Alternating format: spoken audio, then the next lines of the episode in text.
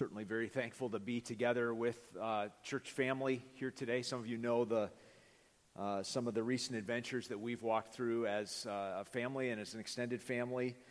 Um, Jack Leeds, my, my father in law, one of our elders, uh, took a, a, bad fall this week down some frost covered steps and uh, completely ruptured both of his quadriceps, detaching them from the knee. Some of you are already getting squeamish, right? Welcome to our world.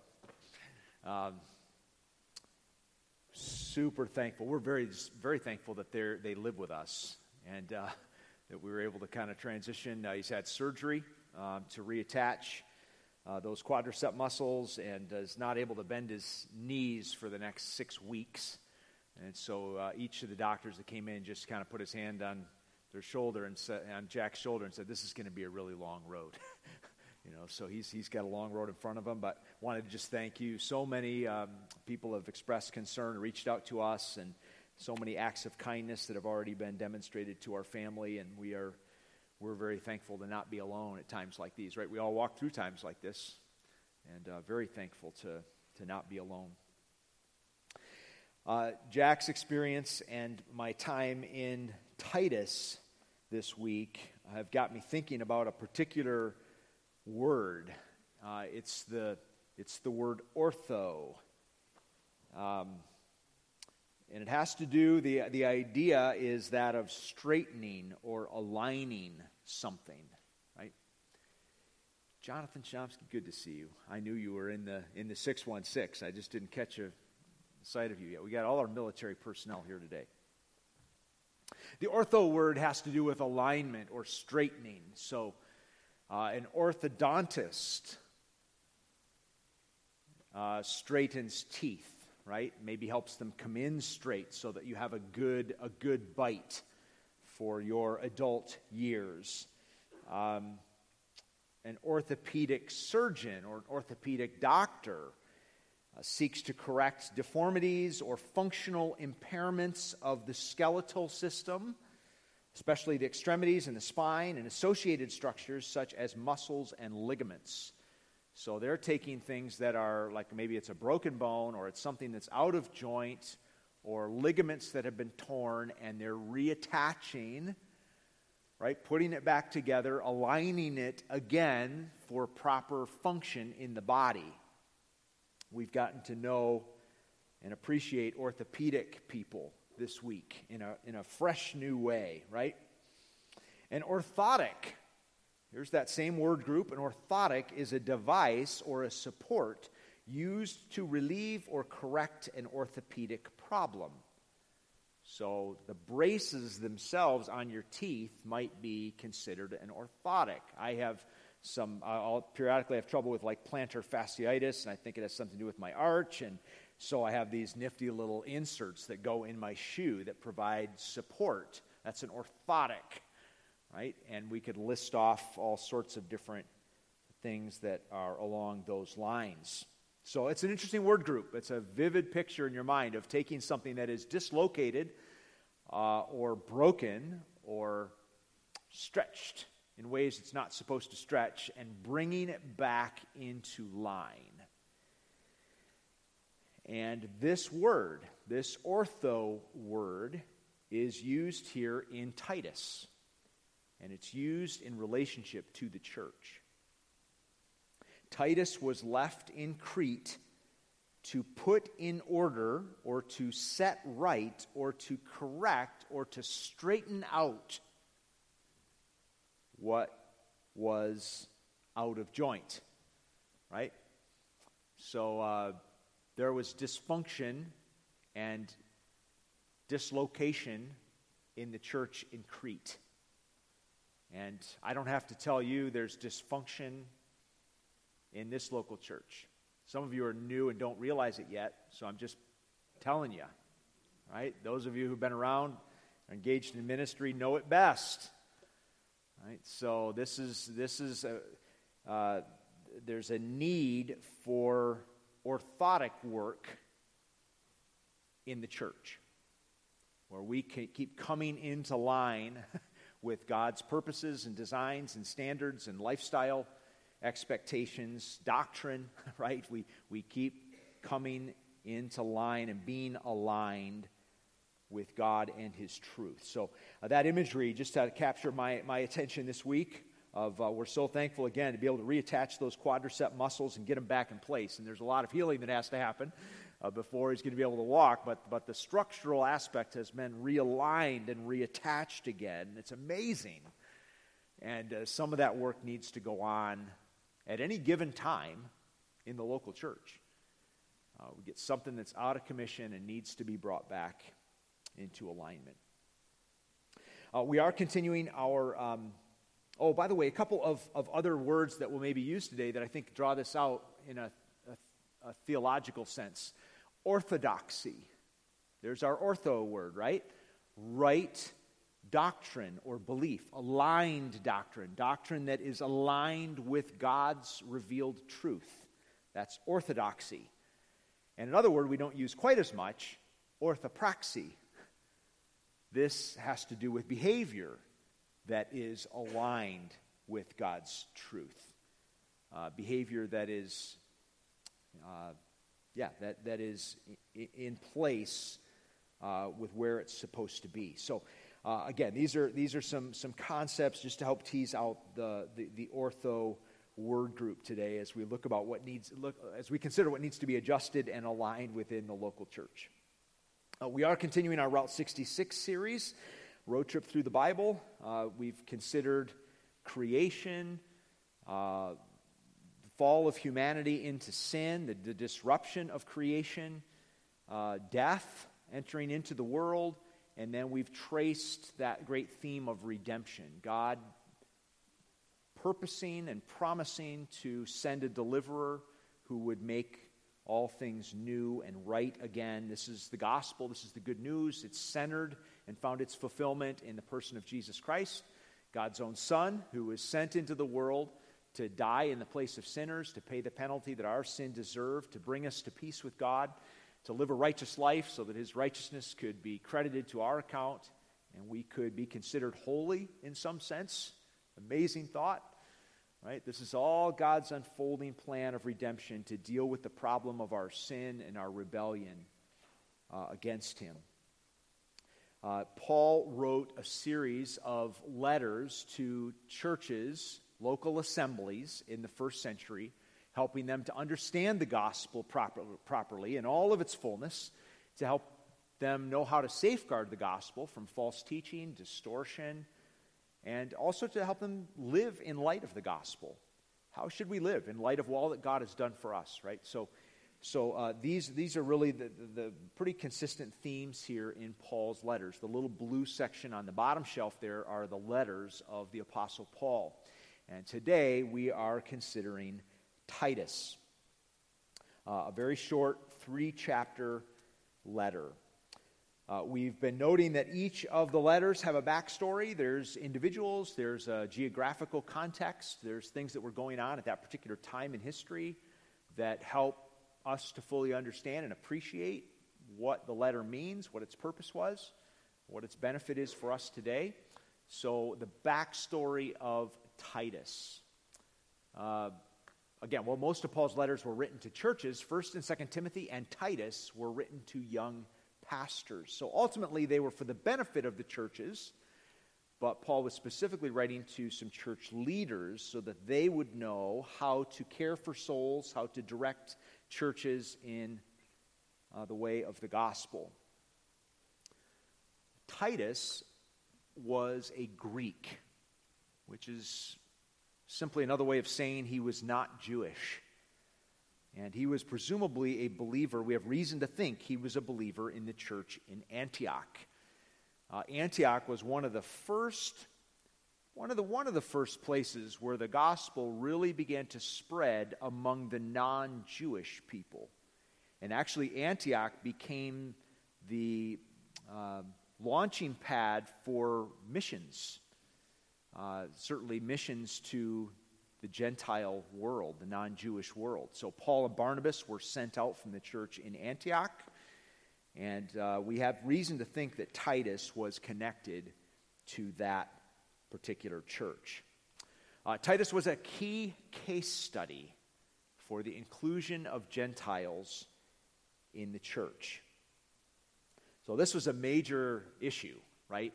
Um, up until this point, God's people were the Jewish people, and the Jewish people had certain distinctive laws connected with the law of Moses, circumcision and dietary laws, and a lot of things that sort of set them apart. And now, all of a sudden, God was drawing non Jewish people into his family. Uh, and how does that work now? Do all those Jewish laws just go out the window?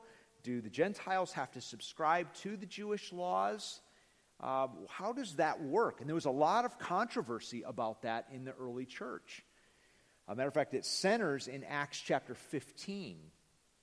Here's a, a part of that account here. Certain people. So Paul is in Antioch, right? And things are exploding among the Gentiles says certain people came down from Judea to Antioch and were teaching the believers, unless you are circumcised according to the custom taught by Moses, you cannot be saved. So, Jewish, the Jewish people were coming from Jerusalem, from Judea, to Antioch saying, What in the world is going on? We better get a handle on this because things are spinning out of control here. All these non Jewish people, they need to know how they're supposed to live. And so they took it upon themselves to march on there uh, to Antioch and say, hey, here's what you need to do. If you're going to be saved, you need to abide by all these aspects of the Jewish law. The text says this brought Paul and Barnabas into sharp dispute and debate with them. So Paul and Barnabas were appointed, along with some other believers, to go up to Jerusalem to see the apostles and elders about this question. So they held this big council, what's called the Jerusalem Council, to hammer this out. Uh, and it's a pretty big question, isn't it? How does a person get saved? How does a person come to peace with God? I mean, that's, it doesn't get more important than that. And the church was having to really work through that and understand God's teaching properly. Uh, it says here that Paul and Barnabas went to Jerusalem for that council along with some other believers. And I'm going to tell you that Titus was one of those other believers. Paul expands on this in Galatians. He's describing the same journey, the same Jerusalem council. He says, Then after 14 years, I went up again to Jerusalem, this time with Barnabas. I took Titus along also. I went in response to a revelation and meeting privately with those esteemed as leaders, I presented to them the gospel that I preach among the Gentiles. I wanted to be sure that I was not running or had not been running my race in vain.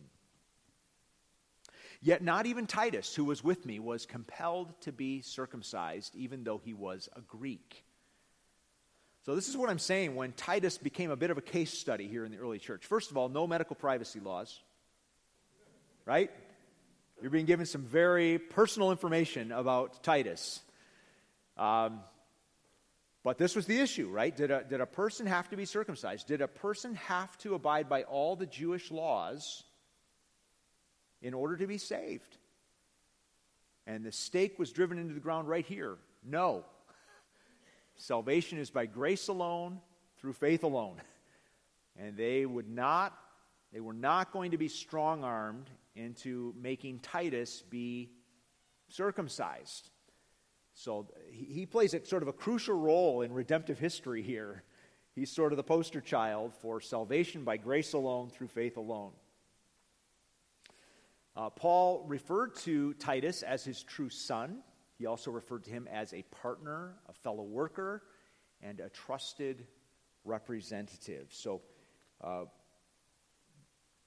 we don't know much about Titus's biological father, but we might read into this that his biological father was either not living or was not a follower of Christ. In some sense, Paul saw Titus as his son in the faith, and he raised him as such and poured into him uh, as a young man. Uh, like Timothy, Titus was often left to establish the churches that had been planted by Paul. Titus spent time in Corinth and Crete and would later be sent to Dalmatia. So when Paul is writing this letter to Titus, Titus is in Crete. Um, a little island in the Mediterranean. But he had already been in Corinth and had an extended ministry there. And when Paul writes his last letter to Timothy, uh, we read in 2 Timothy chapter 4, Titus was now on to another assignment. He was in Dalmatia.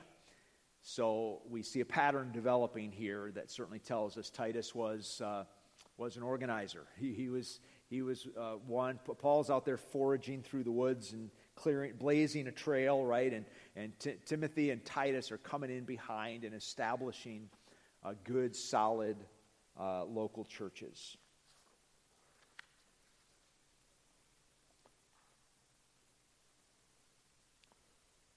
Here's uh, just a, a brief uh, map here. Uh, Crete, again, an island out here in the middle of the Mediterranean. This is the particular location where Titus was when Paul wrote to him. There are a few things that are mentioned about Crete in the letter, and we'll draw attention to that as we move along. But again, Titus 1, verse 5.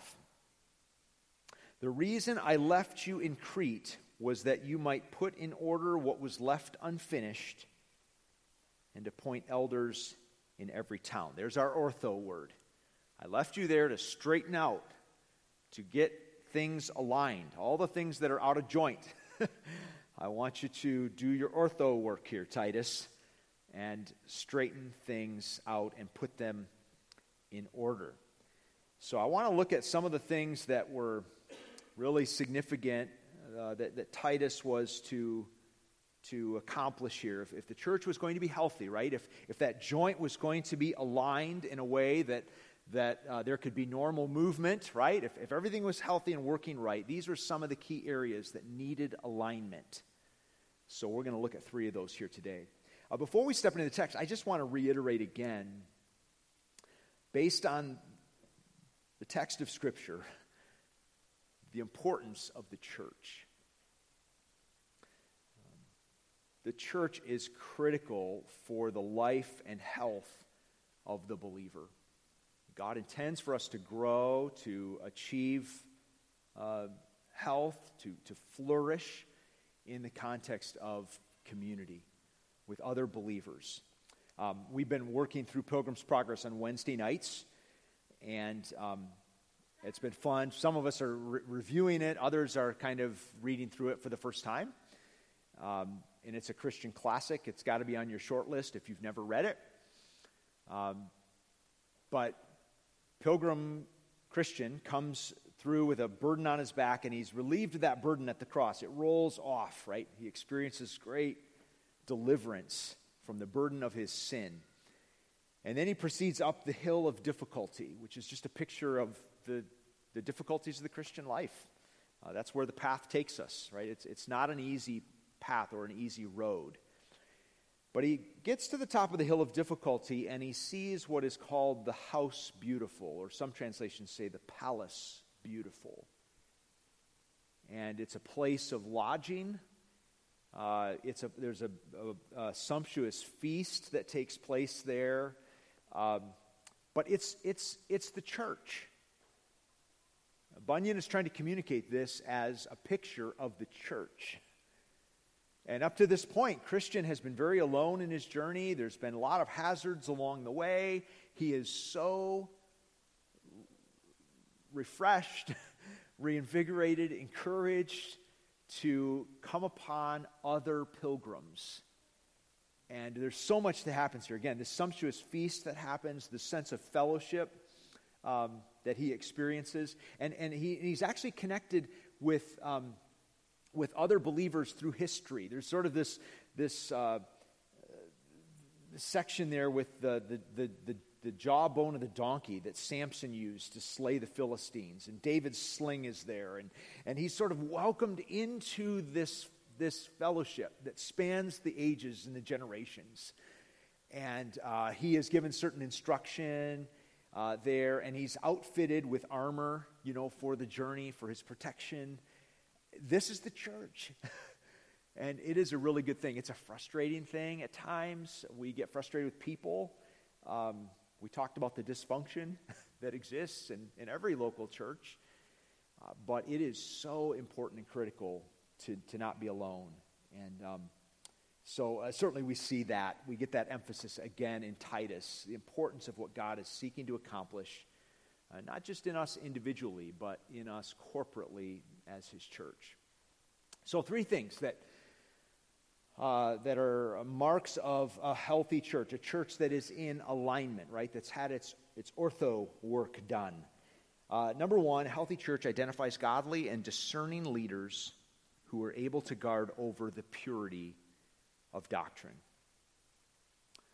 So, Paul talks here about the qualifications of elders right at the outset. He says, I've left you in Crete, verse 5, that you might put in order what was left unfinished and appoint elders in every town, as I directed you. Uh, the scriptures repeatedly describe a plurality of elders in the local church, more than one, right? A team of leaders. Uh, we see here, as we saw in 1 Timothy, that the characteristics for, or the qualifications for church leaders are character based primarily. Um, we are currently in a process of identifying church leaders for 2022. So you have submitted names, and now for the last three weeks, there's been a posting a three week review period, as called for by our Constitution, where these names, these individuals are being examined. If there's something overt that would disqualify them, then we're asking you to come to us, right? But we're trying to work through a vetting process uh, to make sure people meet these biblical qualifications. Again, uh, Titus includes a number of them here. The elder must be above reproach. Uh, at the head of the list here, this seems to be an overarching qualification of a good reputation.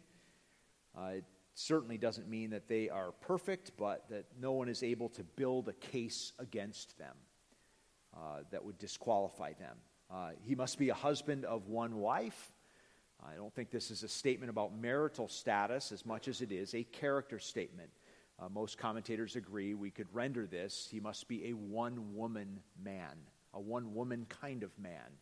Uh, he ought not to be flirtatious. He might, ought not to be uh, unfaithful. Uh, this, is a, this is a key requirement. He must manage his own household well. His uh, children must be um, under authority. Again, in part because his task is going to be to uh, serve as a leader over God's family. Uh, at the very least, he needs to maintain order in his own family. Uh, he must not be arrogant or quick tempered. Uh, he needs to have a, a, long fuse, right? He's not reactive, he's not argumentative. Uh, he must not be given to drunkenness. Uh, we know that, um, again, drunkenness can, can, can create a, a, situation where you're not, your, your judgment is hampered. Proverbs talks a little bit about this. Uh, individuals who are in positions of leadership should not be acquainted with strong drink. They need to have their wits about them. They need to be able to think carefully and make good decisions. Um, must not be violent. And I don't think it's just talking about shouldn't be throwing punches around, but uh, probably even speaks of verbal violence, right, which can be just as damaging. Ought to be gracious and constructive in his speech patterns. He must not have any questionable financial dealings. Must be hospitable. Uh, literally, must be willing to welcome strangers.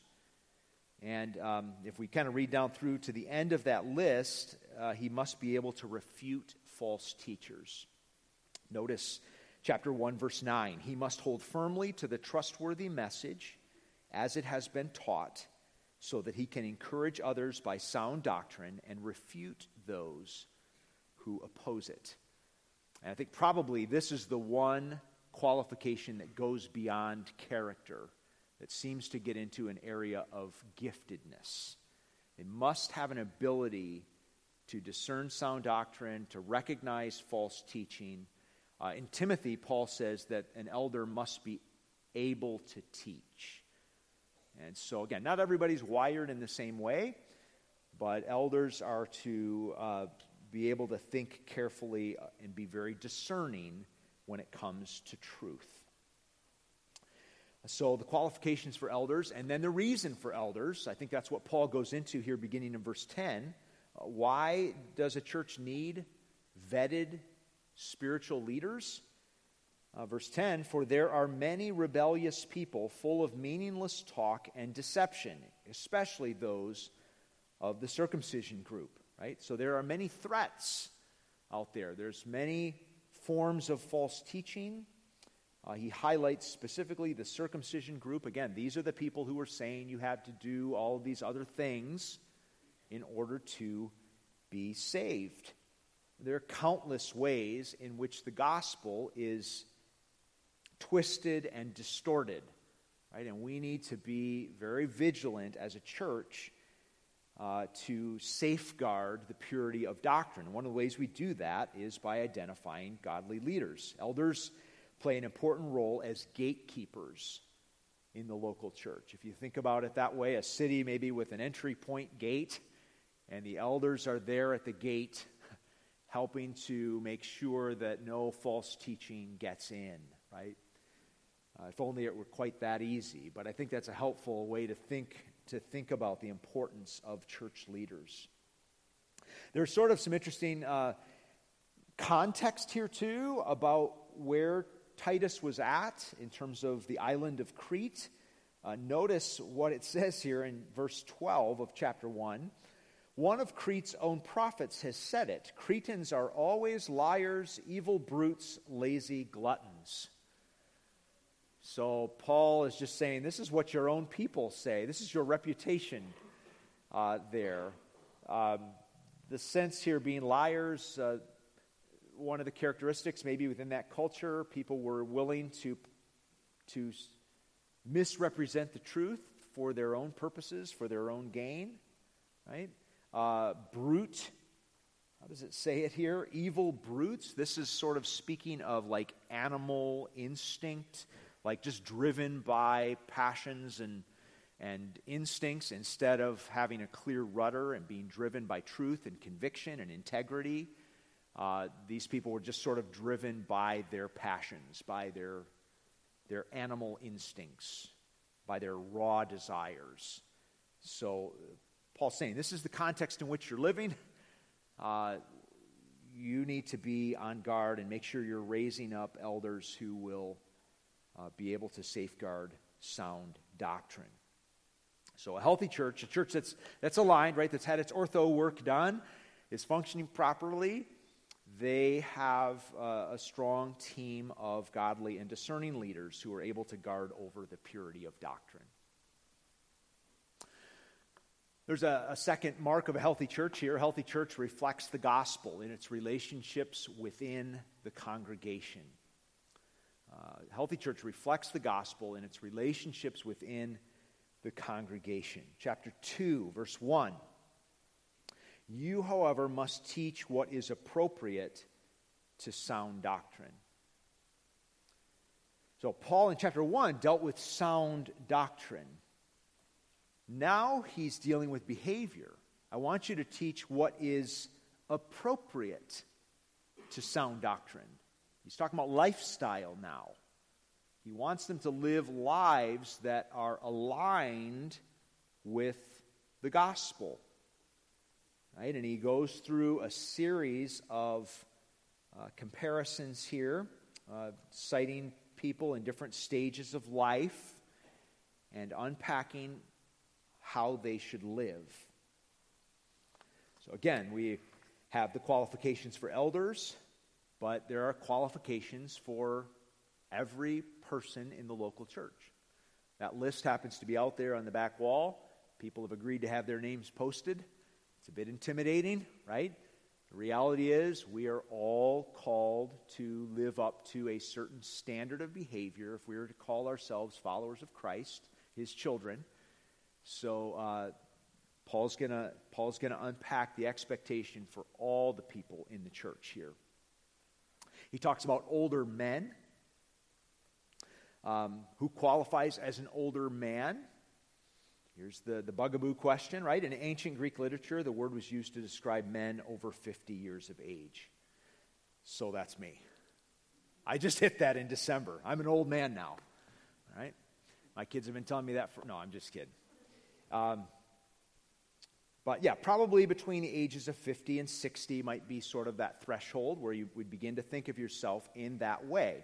Uh, older men are to be temperate, not given to drunkenness, not given to excesses, um, have healthy boundaries, right, in their, in their life. They're to be dignified or worthy of respect.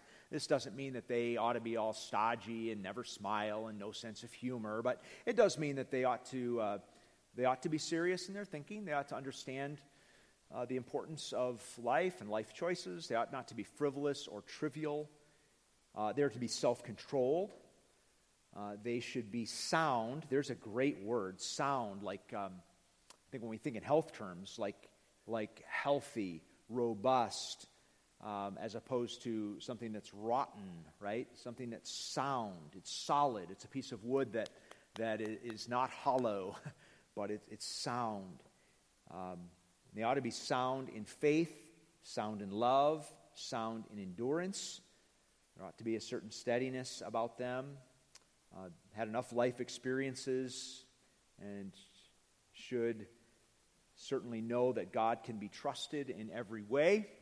And so when trials come, they are able to endure those things with confidence. Uh, older women. Uh, similarly, we might think of older women in terms of childbearing years, maybe uh, uh younger women up to 40 or 45, and then we start to think of women as older women. Uh, they are to be reverent. This is a, a word that speaks of piety or their orientation towards God. Uh, Paul, in one of his other letters, talks about the fact that um, women should dress modestly as those who, you know, consistent with those who profess to worship God. So, in other words, if you're claiming that you're a follower of God, that you are under his authority, then you're trying to direct attention to God, not to yourself. You're trying to make much of God, not to make much of yourself.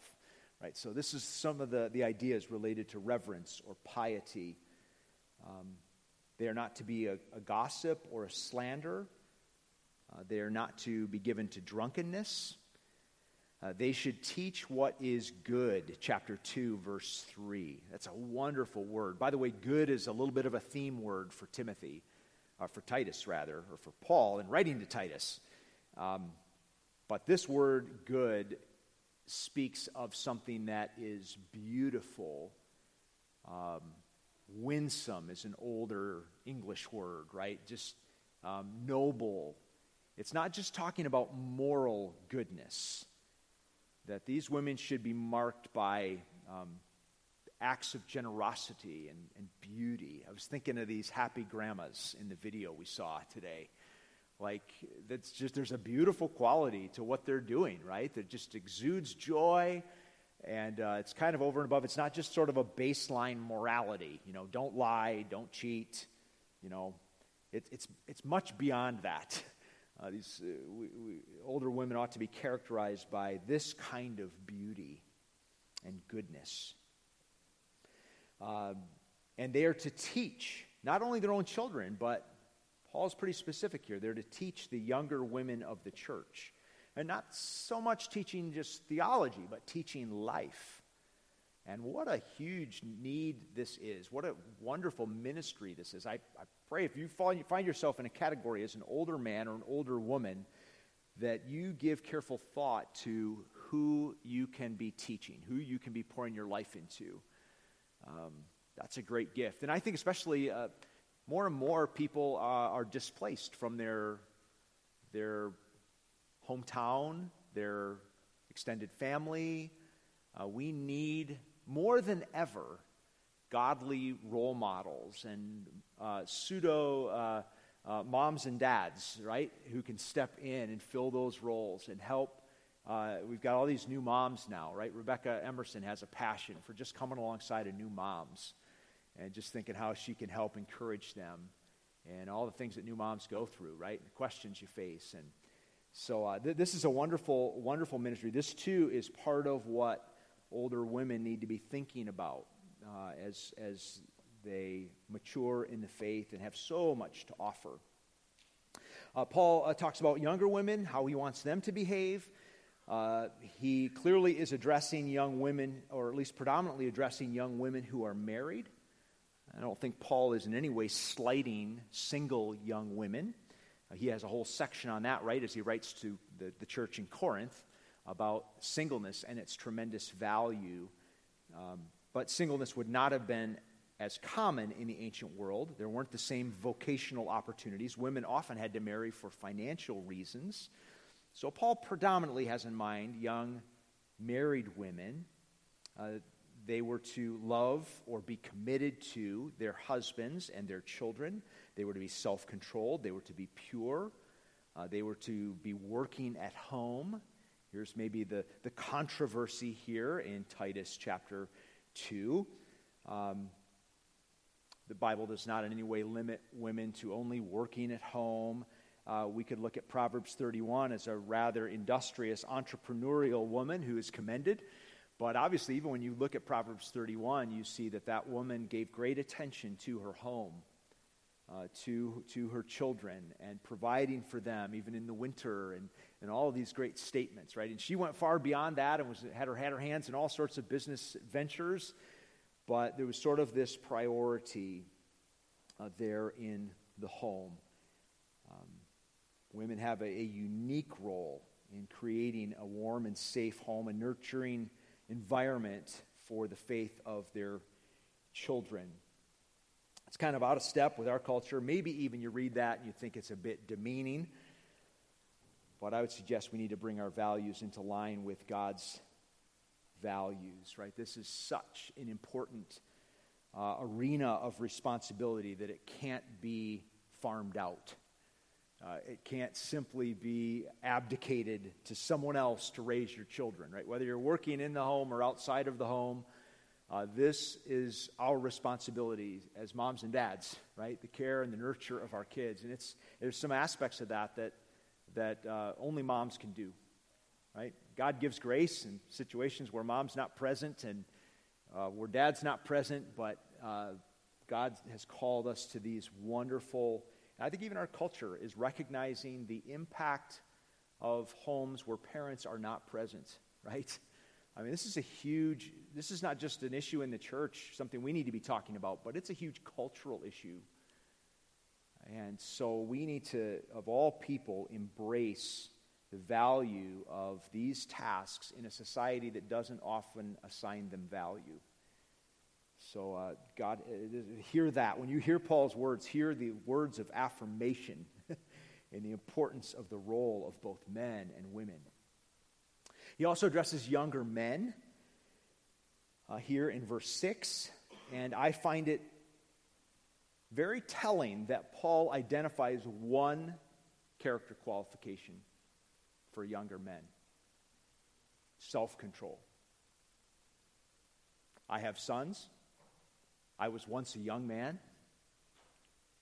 Uh, this is the issue, okay? Is, is self control.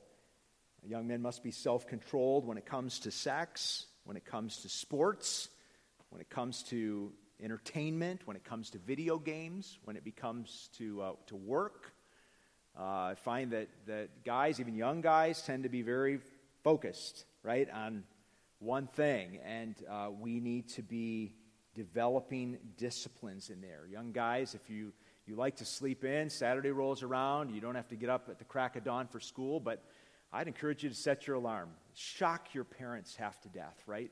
Set your alarm. Give yourself an extra hour or so to sleep, but then Make a plan to get up. You know, make a plan to spend time in God's Word. It will not just happen. Trust me. 50 years of experience, right? It will not just happen if you don't make a plan. Uh, if you like video games, work with your parents to come up with healthy boundaries and set an alarm. Here's a time that I've set aside to, and, and when that alarm goes off, my time's done. I step away from it. Desperately need to exercise and develop self control uh, for young men. Timothy was a young man.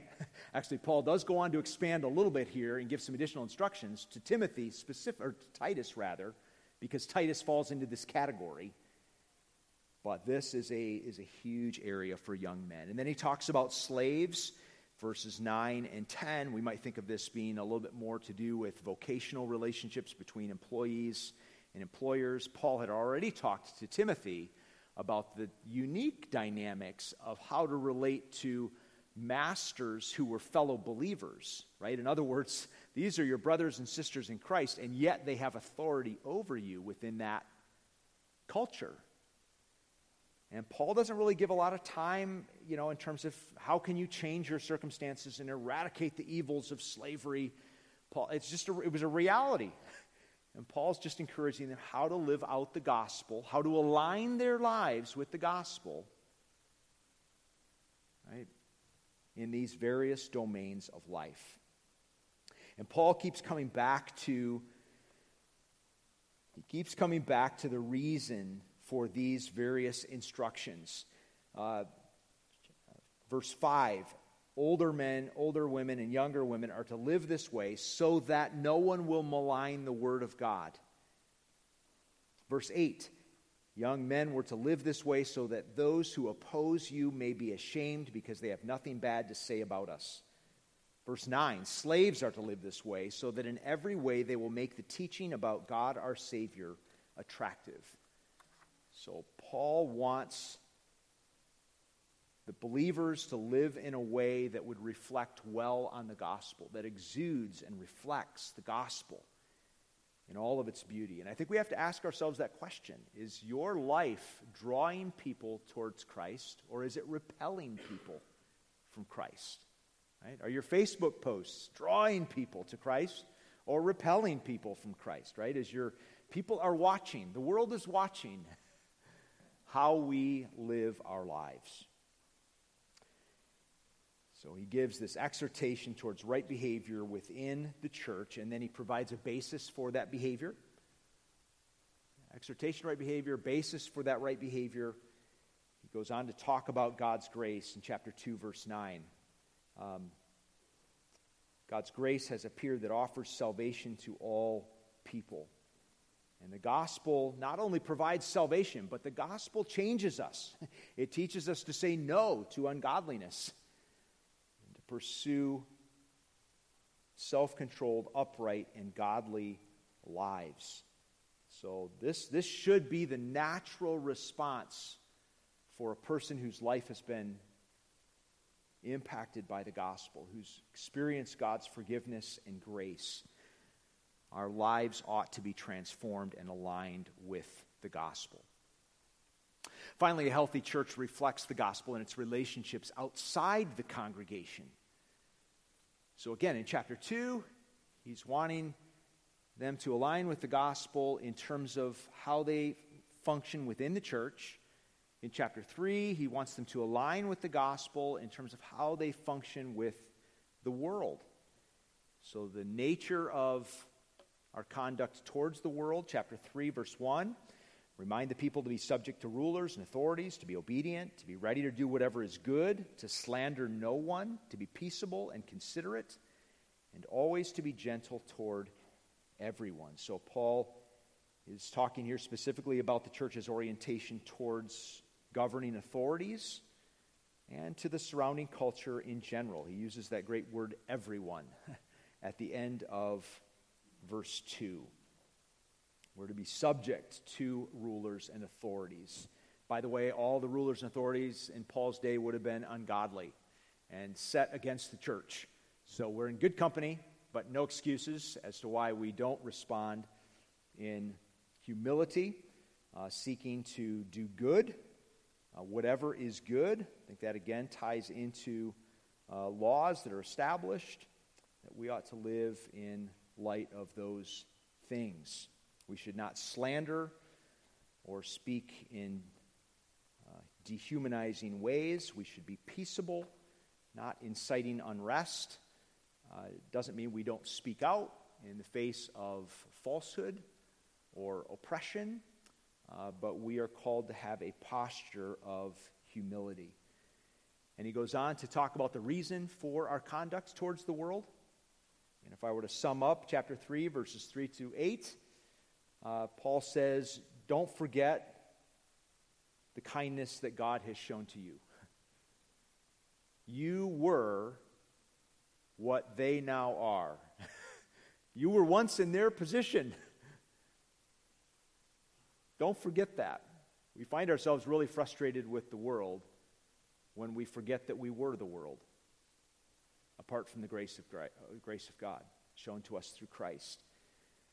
So he's motivating them to, to respond in love towards the unbelieving culture. And then verses 9 through 11 talks about the importance of our conduct in the world uh, there in those, in those verses. There's a great little section here in Paul's closing remarks, verses 12 through 15. Read verses 13 to 14. Do everything you can to help Zenas the lawyer and Apollos on their way and to see that they have everything they need. So, Zenas, uh, again, apparently a layperson within the congregation, a lawyer, and Apollos, as we know, was a very gifted Bible teacher. And Paul is essentially telling them, the church, to support them financially, give them what they need. But then he draws an even bigger principle in verse 14. And I think this is just consistent with what he's been teaching throughout the letter. He says, Our people must learn to devote themselves to doing what is good in order to provide for urgent needs and not live unproductive lives.